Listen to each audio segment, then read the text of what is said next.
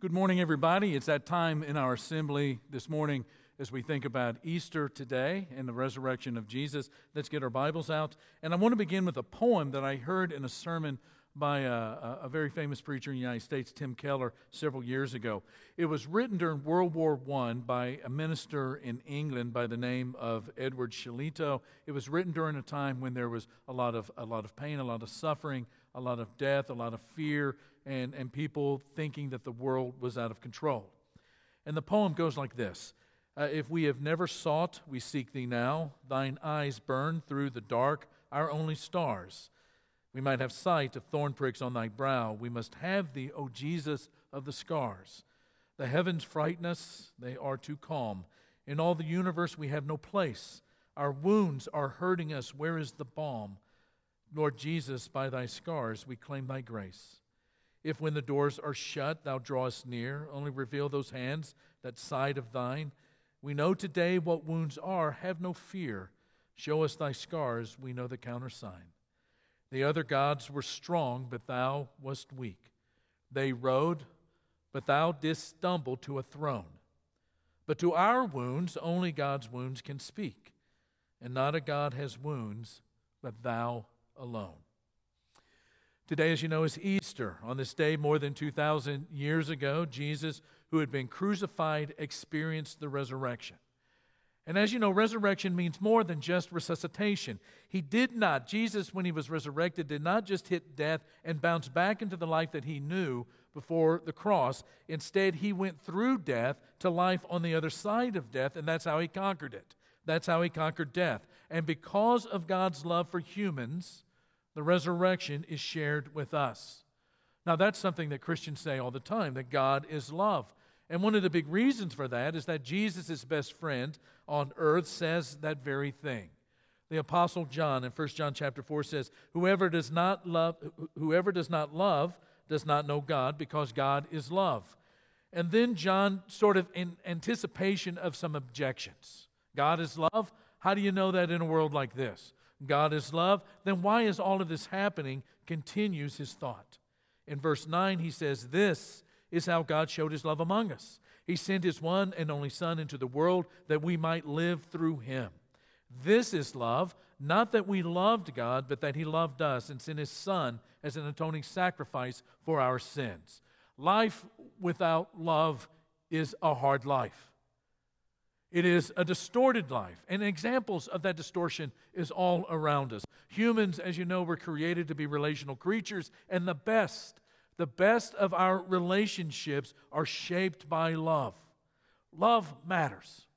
Love matters profoundly, so much so that Paul writes in 1 Corinthians that, uh, 13 that without love we are nothing. But human love, the, the human variety of love, at best is broken because humans are broken. Think about John chapter 19, where Jesus is being sentenced to be crucified. The crowds that have gathered in Jerusalem for the Passover and are now there in front of Pilate do not love Jesus. They choose Barabbas instead. Instead of choosing Jesus, they choose Barabbas, who is an insurrectionist and a life taker and, and, a, and, a, and, a, and a rebel. And it's at this point that Paul, after choosing Barabbas, uh, Pilate takes Jesus, and there is a flogging in which those Roman soldiers, so adept at torture, nearly beat him into the ground and beat him to death. There's the flogging and the crown of thorns that's fashioned and then pressed down upon his head until the blood begins to trickle down his cheeks. He is stripped down, he is taken to a place of execution, he is nailed to a cross. And when we think of crucifixion, what are the words that you would use to describe it? Unpleasant? Yes, absolutely. The crucifixion is a nightmare. Horrific? Yes. Cruel? Yes. Hideous? Yes. The crucifixion in the ancient world, and even if it happened in, in places around the world today, it would be considered a nightmare. These words do describe crucifixion, but they do it inadequately. To say it like this is to say that the sun is bright when in fact the sun can blind you. It's like saying that the sun is, is hot when in fact the sun can cook you. The word cross alone in the ancient world was enough to make the toughest man, enough to make the hardest man shudder in fear. God is not love because our love for him is so great. Our love betrays like a Judas, and our love denies like a Peter. Our love is broken because we as human beings are broken. God is love because in love, he inclines toward us, he bends down to us. And this love is no better illustrated than in the days that are leading up to Easter and the resurrection. When John begins to write about the death, burial, and resurrection of Jesus, he begins with a very famous story. We call it the foot washing. And in John chapter 13, that chapter begins with these words Jesus knew that the time had come for him to leave this world and go to the Father. Having loved his own who were in the world, he now showed them, listen, he now showed them the full extent of his love. Now we know the story of the foot washing in the days leading up to it. The disciples have been arguing over who's going to be the greatest. There's no humility in this group. There, there's, there's only this, this, this jockeying for position. And Jesus knows that he is about to die, and the disciples need one more reminder, a lasting reminder of what it means to be a part of his kingdom, to be his disciple.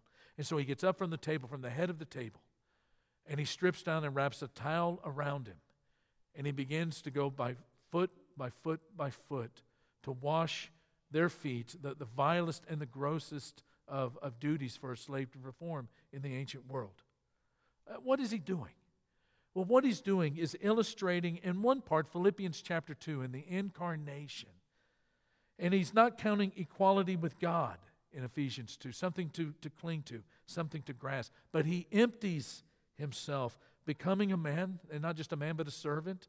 And not just a servant, one who is learning obedience, not just general obedience, but obedience unto death, and not just any death, but death on a cross. He is going to be crucified. It's a humiliating death and it's because of his love for humans.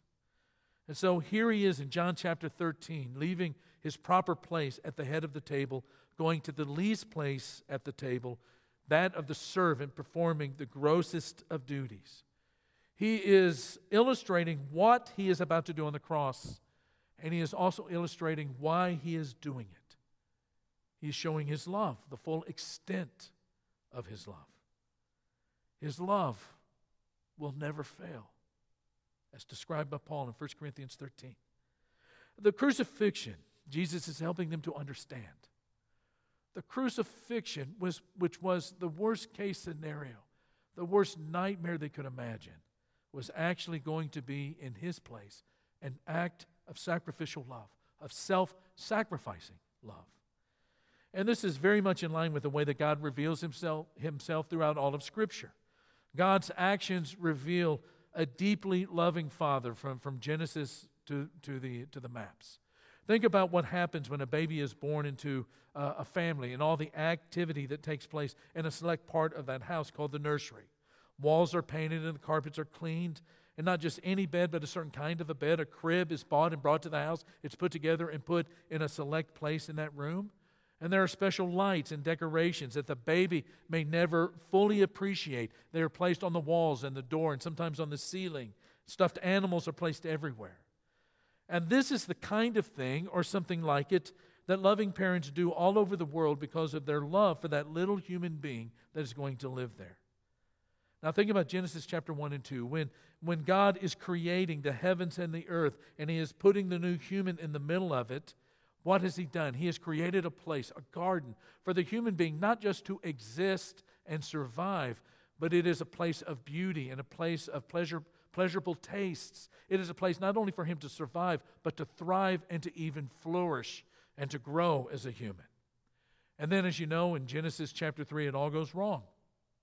And God begins to move in history through Israel, then through the remnant of one who is Jesus, when God, in love, becomes man, incarnation, God in the flesh, as a man to put it all back together again.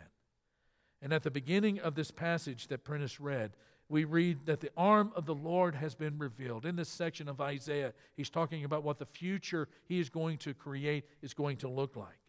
And you sometimes wonder, what does it mean when you read about God revealing his arm? What does that mean? Well, it, it, it, means maybe lots of things, but one thing in particular, it means that God is rolling up his sleeve and getting to, work the way that we would if we were building a house or building a fence or working on a car. We would roll up our sleeves and get to work. And his work, God's work, requiring him to roll up his sleeves, will be redemption and justification and sacrifice, leading to our reconciliation with God and our redemption or, or our restoration from, from sin to the kind of human that we were always meant to be. The cross is what it looks like when God rolls up his sleeve in love and gets to work in creation to make it right once again. In fact, the language of original creation, Genesis 1 and 2, is found all over the place in John chapter 19. As, as God completed his work on the sixth day, Jesus on the sixth day, the Friday of crucifixion, while hanging on the cross, utters the word It's finished, it's complete, it's done. And on the seventh day, as God in creation rested from all of his activity, all of his work, on the seventh day, there is silence, rest. And then on Sunday, the first day of the week, while it is still dark, God is at work. Remember the words of Genesis 1 1. While it is still dark, God is at work resurrecting Jesus, the firstborn of the dead. And in the resurrection, we see the full extent that John talked about in chapter 13 of Jesus' love. Question What would you, had you been there in the ancient world 2,000 years ago, what would you have seen that previous Friday? You would have seen what looked like your world out of control. You would have seen darkness in its greatest hour. The creator of the universe has been stripped and mocked and beaten and crucified. That previous Friday would have defined more clearly than any other moment in history, any other day in history, what is truly unjust, what is truly cruel, as evil exhausts itself in beating the only perfect human being into the dust. Hope on that day was not disappointed. Hope on that day was shattered. No one on that day would have seen any good. What they would have seen is a disaster. But then three days later, the resurrection. Death has been defeated along with the sin that caused that death in the first place. It's all been defeated, it's all been vanquished, and that victory is shared with us. You know, Psalm 23, which is one of the oldest Psalms in our memory, describes a shepherd leading his sheep through the valley of the shadow of death. And as he goes through that deep, dark valley where there's danger and, and deadly things are present, it is his rod and his staff as he goes before us as a shepherd. That's what gives us comfort in that moment and in that place. And then on the other side of the valley, it is the shepherd who prepares for us a, a banquet in the presence of our enemies. He is sharing the victory that he won with us. Heads are being anointed. It's in the presence of our enemies. Our, our cups are not just filled to the brim, but to the place where they can contain no more. They overflow.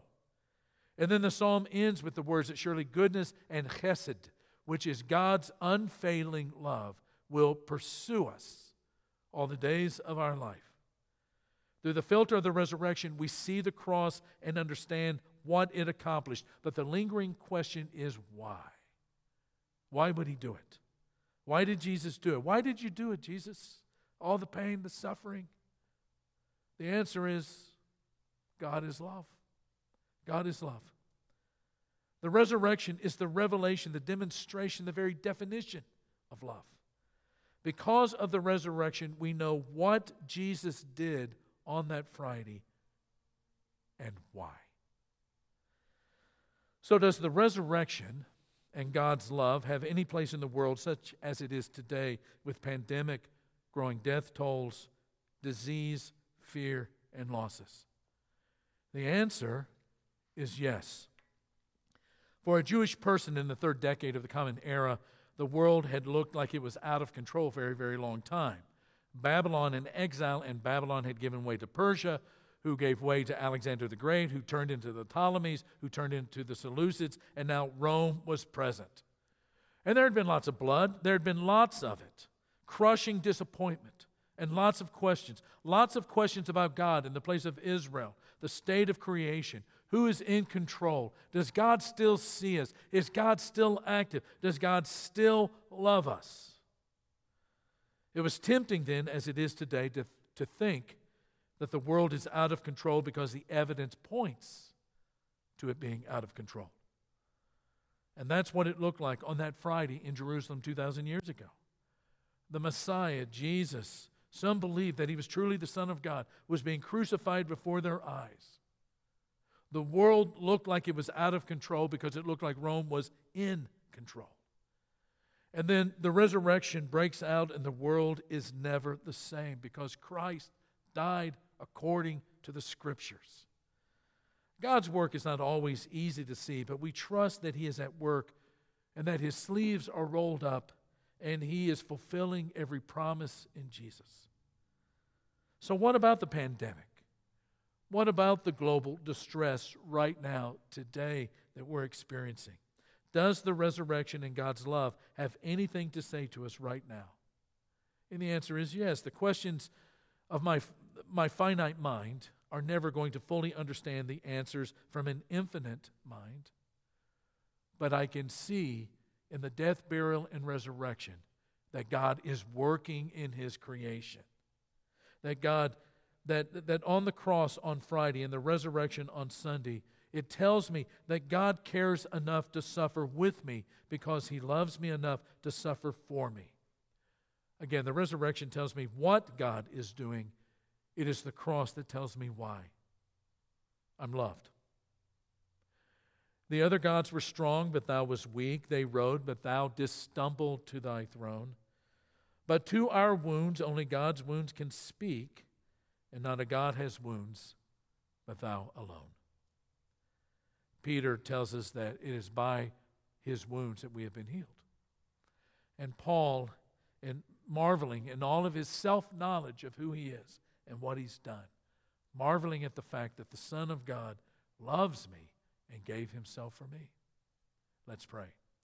Father, you are great beyond our ability to say it, to know it, but we trust it. And in your greatness is a greatness of love that not only satisfies our heart and the longings of our soul, but also transforms us into the people that you always intended for us to be. And for this, we are grateful.